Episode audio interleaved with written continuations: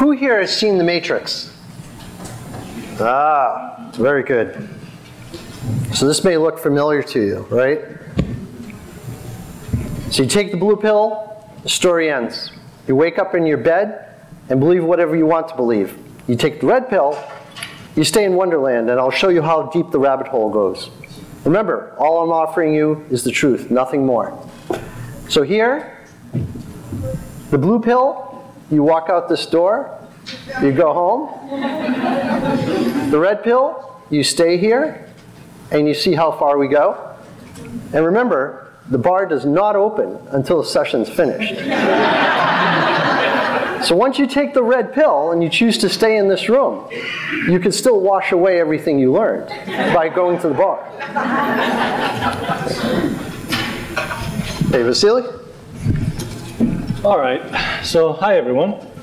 So let's see what has happened historically, right? We had the first computers coming up in 1960 and 1980. Usually, what happened at that time, the only thing you could actually do with it is physically take the machine and go home with it. Right? That's the only thing you could do for stealing data, right? Moving to the 1990s, then we start having the computers being able to communicate between each other through the internet. Infant years back then, but still, you know, we could actually remotely be able to go in and uh, hit one computer and start stealing data. But it was a game at that point, right? A challenge for people to go in and try to hack through and get some information out of it. Well, moving now into the 2000 era, things became a little bit more interesting, right? Now people start hitting systems to get personal information, right? And using that as a means to uh, get the upper hand and also get, um, you know, charge your credit card kind of thing. But more importantly, Sometimes you can even have the denial of service, which is which means you can't do anything. Right? You just your host. Uh, they broke down the system. You can't do anything about it. Well, what did we do about this uh, this phenomenon? Well, we tried to do all the patching. Um, you know, we run in the firewalls. We, we have all the antivirus machines that we can put on. Um, the goal is to minimize the risk for somebody to go in and get the personal information or any other kind of information. It can be, um, it can also be something like photographs, personal photographs, right? Um, you would think that why this is important. Well, there's people that think that this is very important. Um, so um, at this point, it's not if it's going to happen, it's when. Okay, um, who has Facebook? A Facebook account, right? Everybody does, right? Um, I do too. Uh, two weeks ago, I was sitting with my wife on the couch. She was looking at Facebook, and then she gets a message from me. like, did you just send me a message? I'm like, I'm, I'm sitting right next to you. no. Um, the bottom line is somebody hacked into my account um, and we start sending messages out to people. Right as I'm standing up to go to my computer and just you know try and go and change the password and stuff, a friend of mine sends a message. You've been hacked, right? And I'm pretty sure you're not interested into celebrity um, weight loss. Uh, weight loss so it, it was uh, uh, an interesting scenario. I did go in. Uh, actually, Facebook did capture that my account was hacked and they locked it. So I had to go and reset all the password, verify that I was myself, and everything went on their own way. So um, keep that in mind. Uh, something, some things seems to be going okay, but sometimes they don't. Give me one second. Page down. All right, so So it used to be that um, people would go in and rob banks physically. You know, we look at people who rob banks physically now and just say, what a bunch of morons, uneducated individuals who are risking their lives and an incarceration for something less than $10,000 usually. The average bank robbery is like a couple grand. So the thought here is, you know, why would you come and rob the bank, you moron? You know, you can go online now, you can do this from a country that will not extradite you, and you can be pretty harmless and, you know, it'll be pretty harmless what will happen to you. And you can get millions and millions and millions of dollars. And in fact, the perpetrators of this of these crimes today are not individual hackers, they're cartels because they've now moved on to that next big nugget. You know, back in the old days, you know, trains uh, represented a major advancement for, for people who robbed. Why? Because they were all they could rob tons of people in one spot by just stopping a train. And the same thing related to data. You know, you don't want to go around to 100 branches to get, you know, $3,000 a piece to get $300,000. You just go one, one place and steal the data, and it's just much more easy. It's not easily, just as easily, it's easier actually, and the consequences are far fewer. So that's how we're getting into the modern era, right? What do we have? We have ransomware, we have stealth attacks. But I want to concentrate a little bit more towards the middle of this list phishing, spear phishing, and whaling. Does anybody know what that is? All right. So phishing is, I bet everyone here has taken an email from somebody saying you won 150 million dollars, right? That's phishing, right? They try to receive your personal information, your account number, right? Spear phishing is the next step. This is when multiple sources are targeting one, one person in particular to get specific information about that person. Not only account information, but also personal information. Why is this important? Because you're going to whaling. Whaling is when somebody's going to use that information to go to somebody else that has some power, especially financial power, to make them believe that is the previous person, right? And make them do something, like send money out, right? So, what I want to show you here is um, November 13th. This is a traffic that goes all over the world. And by the way, you can find that information on the internet, it's very easy to find. Um, does anybody remember what November 13th was? What happened on that day. It was the Paris attack day. Okay? At the same time, multiple businesses in the US, along with the ISPs, Internet Service Providers, were attacked. There were especially multiple ISPs that got the denial of service, meaning they could not provide service to their customers.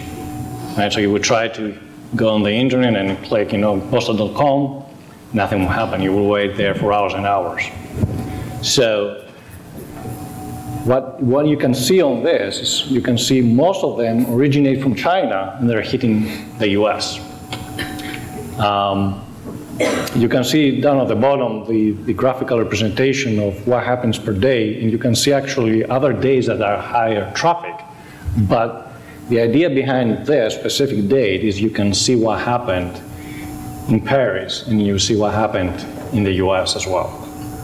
I ask a question? Sure. What's the significance? Well, the, the significance is that once they start hitting you, you won't be able to do anything, right? The, the target for them is the denial of service, which means you're going to be frozen. Nothing. You, Choose that date. I think we chose that date to illustrate that uh, in times of chaos or times of opportunity, so if hackers see that people are distracted by something that's significantly newsworthy, it's an opportunity for them to move in because people aren't looking where they should. Right. So um, another representation here is the different types of um, hacking and how they originate. Um, what I wanted to point out here is the, the red line, which depicts the hacking uh, and phishing representation. You, you can see that the trend is just skyrockets, right? It's, it's what's happening today. And the rate that the incidents happen is enormous, right? We have to be very careful. Um, here's an example of phishing. Why is it important, and how can you recognize one? You can see the, the arrows where they're pointing to. What happens is actually, if you put your cursor on top of them, what's going to happen is you're going to see that the link underneath it's different than what's over there, what's being displayed. This is the easy way to recognize that this is not a true American Express link, right? I don't know if you guys know how to create a link. Usually you can type a text, you can go to Word and say this is a hyperlink, and then on the background you can say whatever the actual link is. So it doesn't matter what's being displayed there, it's what's on the background. Okay? So again, back to this, there's some other pointers there, there's no account number. Where's your, where's your name? If this was truthfully American Express, they wouldn't know your name, right? It wouldn't be just a customer.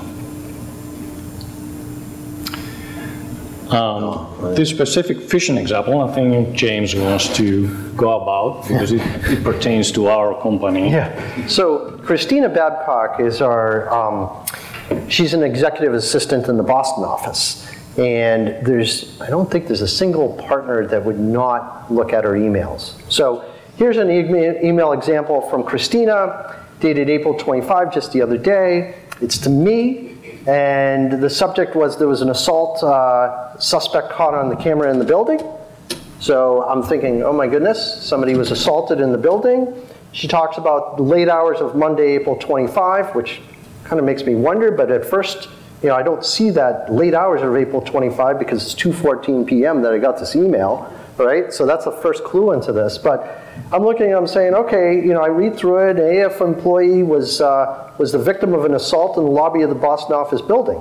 So I'm like, whoa, whoa, whoa, this, this is very dear to us now because it's Boston office, AAF employee. It talks about a tall man, a medium build, wearing blue pants and a blue jacket and glasses, running away from the scene. Is that you, Vasily? All right, maybe not. So, but it says the building security system was able to catch this man on camera, and they're looking for ways to identify him. And building management believed that he may have been in the lobby and on the floors of the building on other days, and even during the day of the assault. So if anybody recognizes this person in the attached picture, uh, ask if the, it, it, we ask that they inform us immediately. Okay, inform me immediately so that Christina's asking me. In response to this incident, building security has stepped up Uh, patrols and the incident has been reported to the police. So I'm thinking like, my goodness, Christina, you know, she sent this to me, and by the way, right now at 2:14 p.m., Christina went to lunch, so I can't actually get Christina to talk to her, right? So she's gone to lunch. I'm looking at this email and like, oh my goodness, time is of the essence. What would, what would you do if you got something from your own, you know, colleague that looks okay, right? It has the AAF thing, Christina Babcock. It looks all real to me, right? Does it look real to you? Yeah, it does. It does. But it's actually not from Christina, obviously. So the, the question is what would happen if you clicked on that link?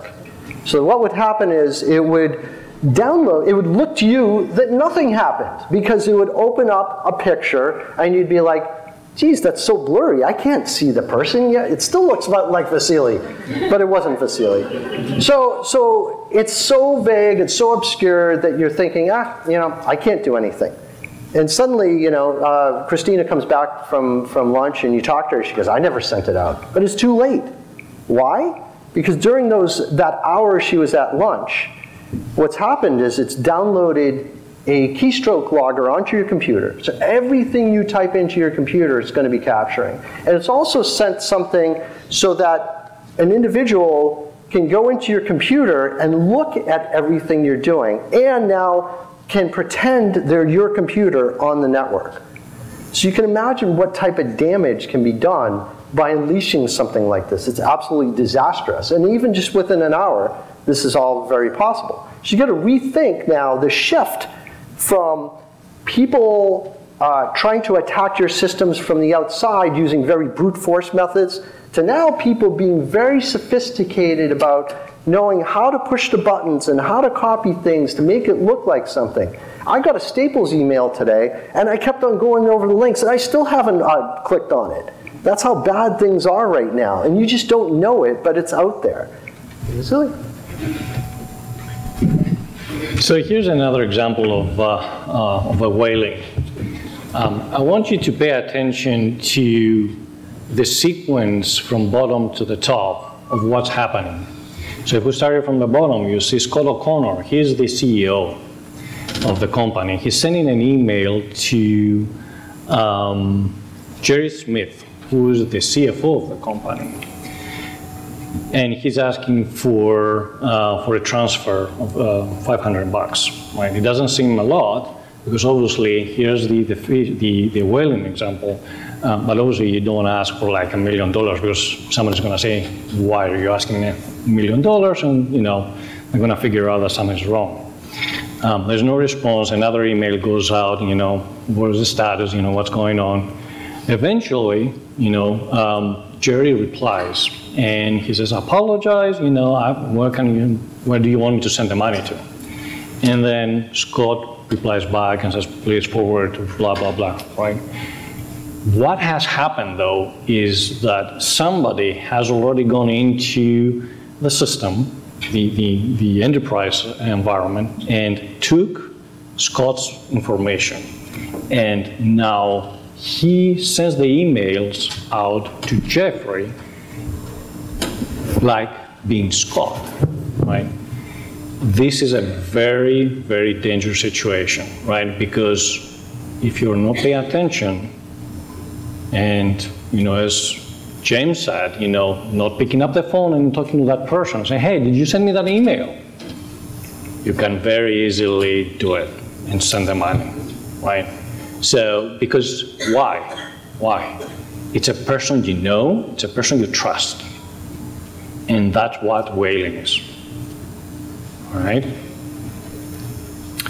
Now, has anybody seen this screen? Hopefully not. Hopefully not, right? This is the ransomware screen. Remember we kept saying in the old days the blue screen of death? This is when, you know, Windows was crapping out and you lost pretty much everything. Well, it's almost like that. This is, if you read there, you see that they're asking for 300 bucks. Right? What can you do? Nothing. Your, your system is locked. You, you, you can't do anything about it. Right? How do you fight these things? Be prepared. Be aware. Okay? Just be mindful of what's out there, what you're receiving. If, you, if something looks fishy, it probably is. Right? So before you click that link, do some research. Okay? You don't want to go to that. That's for sure. if you just delete the email? What, say that again? What if you just delete the email? Yeah, so the question was, what if you just delete the email? That's absolutely fine. Nothing will happen then. Right. It's, it's people who click on those links or, or click on that picture that could release ransomware. Or often going to a site, a website they shouldn't be going to. Uh, that would unleash ransomware. The only thing you can do, there is a, there is a remedy. If you have great backups, then you restore your backups. But the problem is, it's not always as easy as you think. Because you may have to restore an entire environment. It may have infected not just one computer, but many computers in the organization. James, if, if, I mean, a company of 180, anybody can click on, the- on that link that you showed. If somebody clicks on the link, is there something that will detect that we had an employee click on it or that there's malware on our system? Yes, there, there are intrusion detection and malware detection systems that you can deploy. Uh, some of them are better than others. Uh, even, uh, uh, you know, if you think of Symantec or Kaspersky, uh, those, those don't pick everything up. They only pick the ones up that they already know of. So somebody had to have been violated for them to actually do something about it. By that time, it's too late because those people are going around trying to violate everybody else. So those, those, are, the, those are the methods. Unfortunately, uh, one's very detective and reactive to what's already known, or looks for profiles of things. So if something's trying to take over a system as administrator, it'll block it. Um, and then uh, the intrusion detection uh, or prevention system in a similar way as well.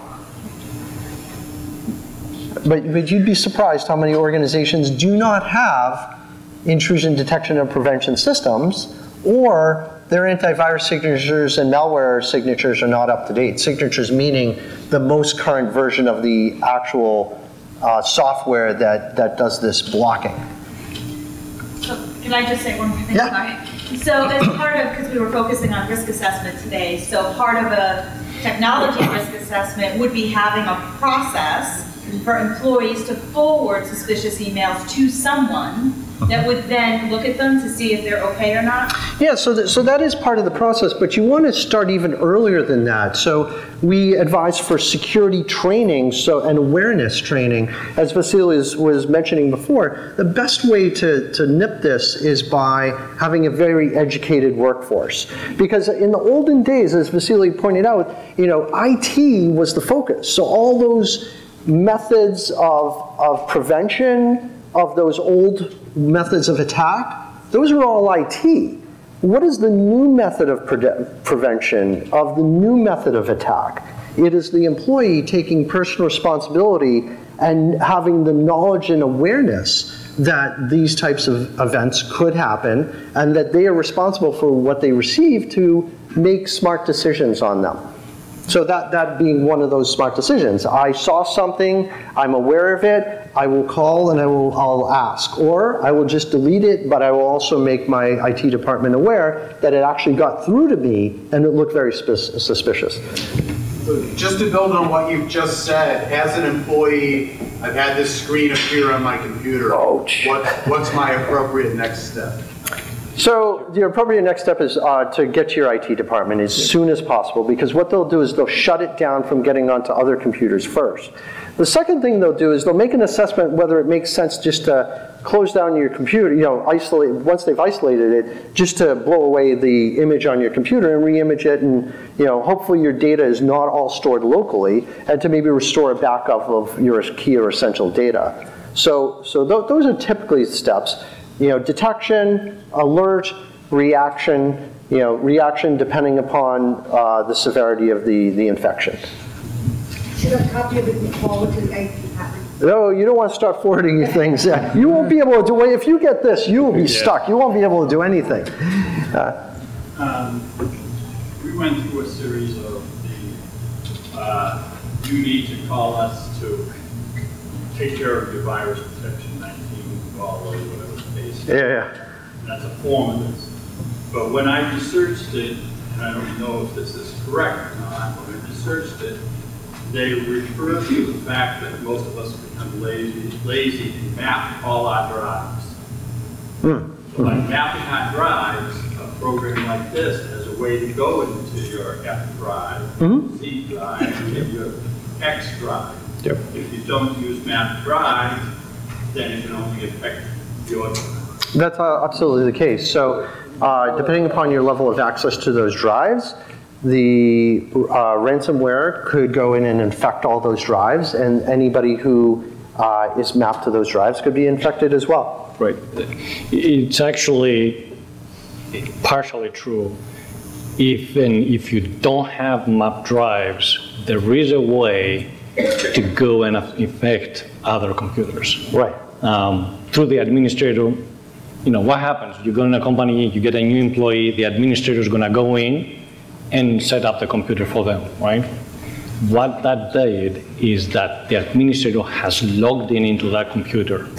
There is a way to go from the back door and get that credential. Once you get that credential, you have access to everything. Yeah, I'm gonna, I'm gonna put uh, other questions on hold just because there's a, a wealth of material that we want to share with you. We don't have a lot of time.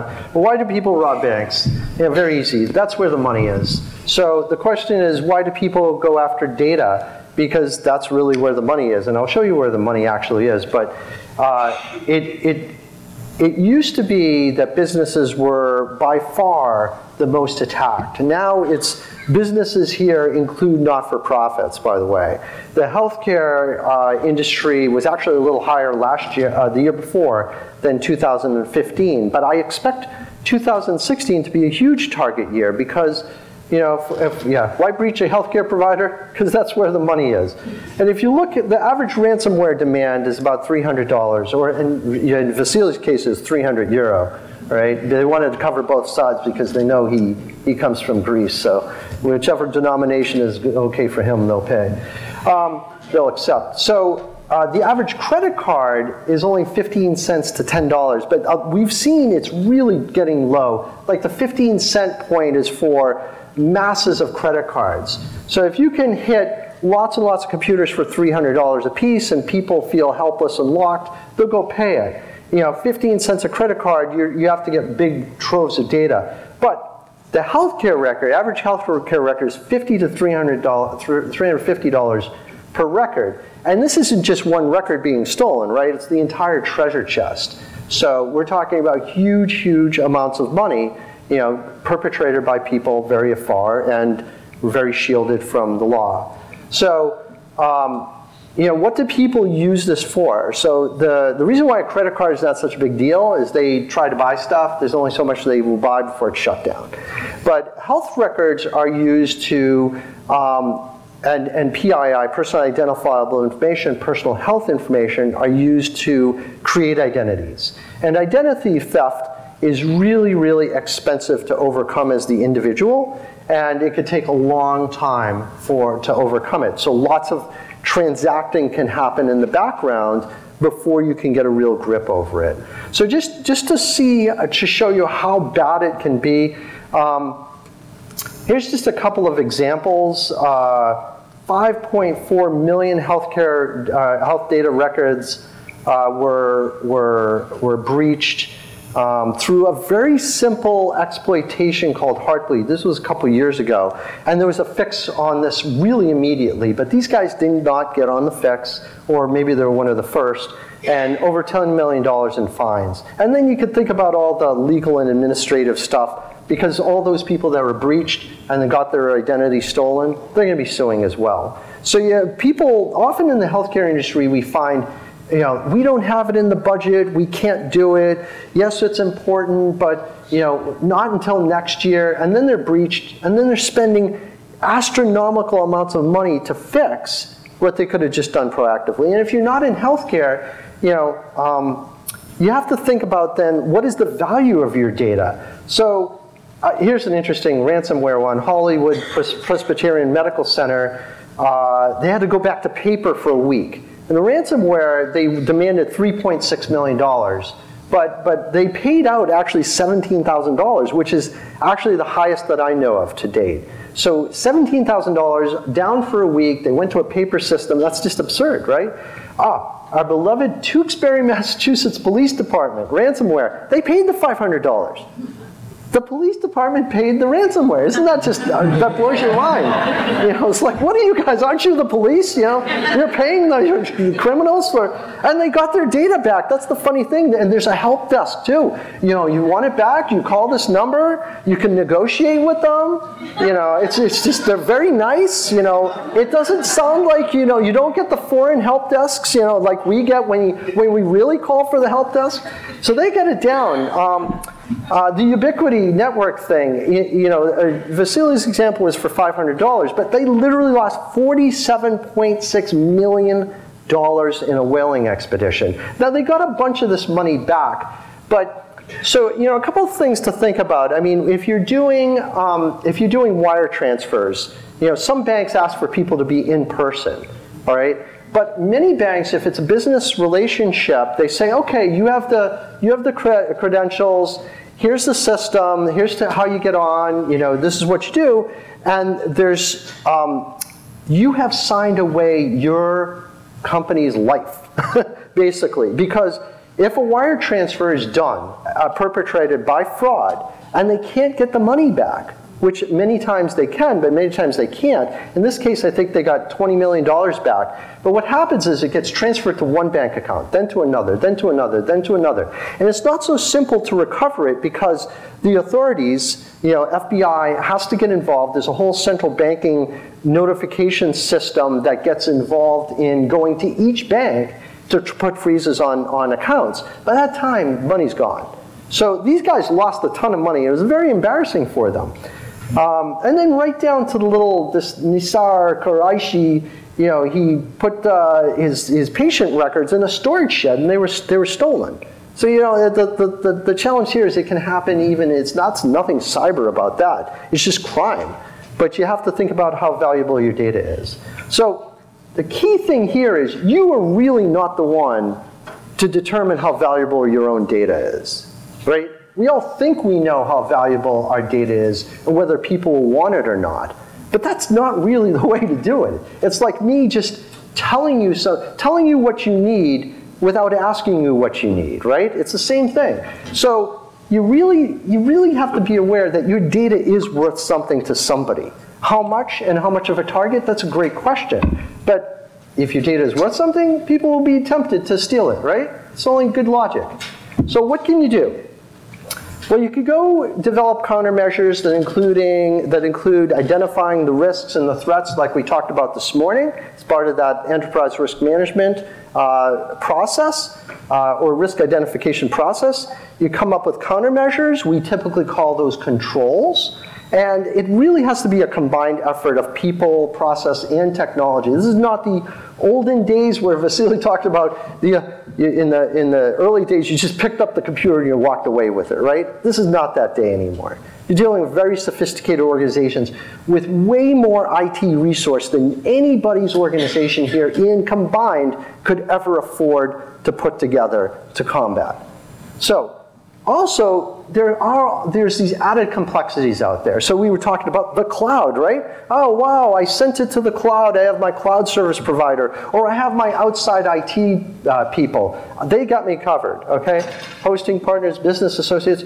So the questions you need to ask is, where are my data? What and what standards are you using to secure those data against? Right? So we tend to trust because we believe these are big organizations that have a better grip on it than we do. And they are, they absolutely are. But we shouldn't rest on that. Many of these organizations have these SOC reports. They used to be called SAS 70s, now called SSAE 16s or SOC 1s or SOC 2s or uh, AT 801s, whatever they're called now. We do them, by the way. We do a lot of them. We, we joke around thinking that they're in the witness protection program because there's so many different names for these reports. But the key thing to know about these reports is that there are controls in those reports that you as an organization have to have implemented for the system of controls to be functioning properly. So uh, also, you know, various, organiz- uh, various providers are HIPAA compliant or not. Uh, there was uh, a provider that's one of our clients, and they use an EPHI system, uh, a health record system, and uh, that system is not certified. And it's, and it's handling healthcare data, and everybody knows about it. And that's really bad. So you need to think about that. So, what can you do? Buy a lot of cyber insurance, right? That's the ticket. Who has cyber insurance? Who's thinking about cyber insurance? Yeah, it's ticket, right? Yeah, yeah, right. So the market obviously has grown enormously and appropriately, right? Because we look to insurance to give us uh, ourselves that confidence and comfort that we have something to fall back on. So, and in gen- generally speaking, your general liability or your, your E&O policies really don't cover cyber uh, well at all. So you have to go out and, and select a policy. So here, I'm going to give you an example. So here's a case, Cottage Healthcare System. It's a really good one, I think. So they had a server uh, related to their whole health system and its affiliates. 32,500 patient records were left accessible and searchable by the internet. You Google, it would go right onto their system and you'd be able to see those data. So it's already they were breached, right? But through ignorance, in, in essence. So a lawsuit was filed. They settled for $4.125 million. That's a lot of money, right? But they had a cyber policy from CNA, and it was worth $10 million. So we're doing good, right? $10 million policy, 4125 in the, in the settlement, looking good. Things worked fine. Guess what? Well, let's think. Is the, the policy covering those situations? Yeah, it was for privacy injury claims. Makes sense. And there was absolutely no dispute as to whether the data breach lawsuit that they settled would trigger the actual policy coverage. But the claim was actually denied. She was thinking, how can I possibly have a cyber policy in place, in force, And there's no dispute as to whether the, the breach triggered the policy coverage, and, and it was denied. That just doesn't make sense. So Cottage Health went and sued their insurance carrier. And CNA came back and said, well, remember, remember when you had to fill out that assessment and you said you were going to do all these things?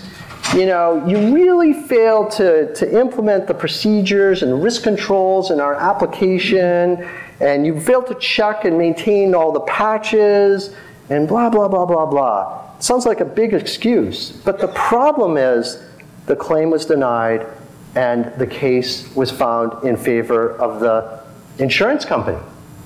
Because whereas your insurance policy, well, you can go out and get drunk, drive your car, and smash into somebody's house, and the coverage will pay for the house and your car and everything, that sounds wonderful. In cyber world, it doesn't work that way. If you do not take those precautions and do what's required in the policy, they will gladly take your money and issue the policy, but they won't gladly give you the money back. And that's the problem. So this is, this is why I said, you took the red pill, this, is the truth, okay? So what do we do with our clients? And we talked about this a little earlier. We do a, a, a lot of security and risk assess, assessments, and we look at the IT controls, both those IT general controls that we talked about, and we do these IT vulnerability assessments by running software against people's environments and seeing what we can find out. There was an interesting scenario. One of our, we're doing, by the way, this right now, this second, and one of our clients um, in multiple locations. Uh, one, of, one time we did this, and we were, we were sponsored by the finance organization, and the IT department had no idea what was going on. I don't recommend this, but it was interesting because the IT department actually caught it not because they, were, they had this detection system, it was somebody was developing a web server and said, what's all this traffic? You know, the server's not even up. So they, they, they were all proud that they shut, uh, shut us down. And they said, so was, were you coming in from this IP address? And they're like, yep, yep, yep. We shut you down. And I was like, well, not exactly. We were still able to get some information. I said, let me ask you a question. They're like, what's that? I said, well, how about the second IP address that we were coming from? Were you aware of that? And they were like, second IP address? What? Oh, no, we weren't. So they shut us down on that one too. But the fact is, they had no idea we were doing this. The other day, we went into an office uh, at the request, and we, uh, our guy, Michael Anderson, who Carla pointed out earlier that nobody in the firm has seen because we'd have to kill everybody in the firm, and then you'd have to get new auditors. Um, Mike, we had Mike go in to an organization and he went in, he walks through the front door on his cell phone, somebody gave him a nasty look. He went all the way upstairs, he parked himself at a cube, and sat down and plugged in. And you know what he got? He was able to set up an email relay server. So he captured all the emails going in and out of this organization for the period of time he was there. And then he got on, he got on the network he saw everybody's computer. He went after specific computers to see what was on those computers and see how vulnerable they were, and he found the vulnerabilities. So this is really serious stuff because somebody could plug in any place and get in. Um, yeah, so I'm going to move this along. So what can you do? You have to have good controls, you know, if good con- you have con- good controls, you reduce the probability of accidents. And I think that that's pretty much it. Um, yeah, and you can actually get a cybersecurity policy paid if you have good controls. Um, so now, Dave Consigli is going to come up here, uh, but we highly recommend after this session, you may want to talk to us, but we really, more importantly than talking to us, you need to drink a lot so that you forget everything you learned. All right? The, the red pill has to be negated. Come on, Dave.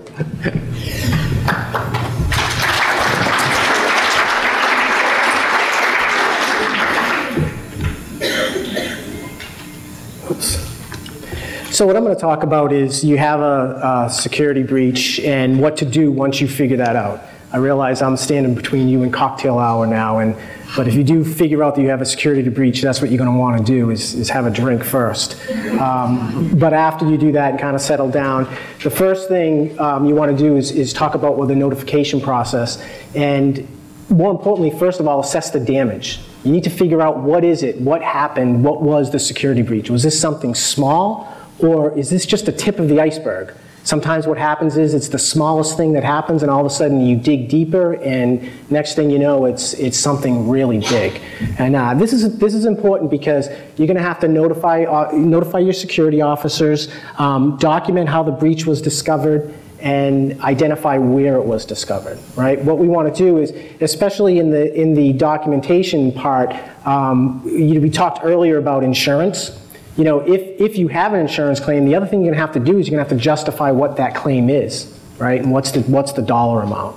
Uh, some of the in- investigative steps you can take is you want to establish a, a response team and, and almost at the same time stop the source, right? We want to we want to stop the bleeding, right? We can't we can't operate on the problem until the bleeding stops.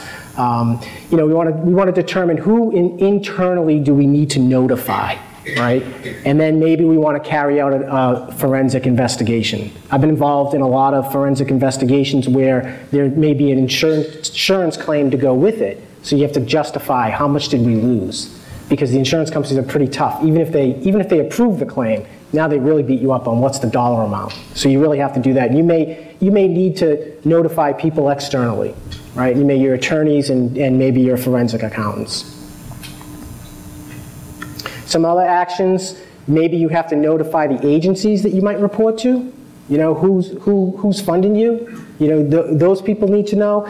Start collecting evidence. Again, we're trying to, you know, y- you think that, okay, we had a security breach, uh, we need to stop the bleeding, we need to stop everything, but also, we're also kind of building our own case too, right? Either, either for legal purposes or for insurance purposes.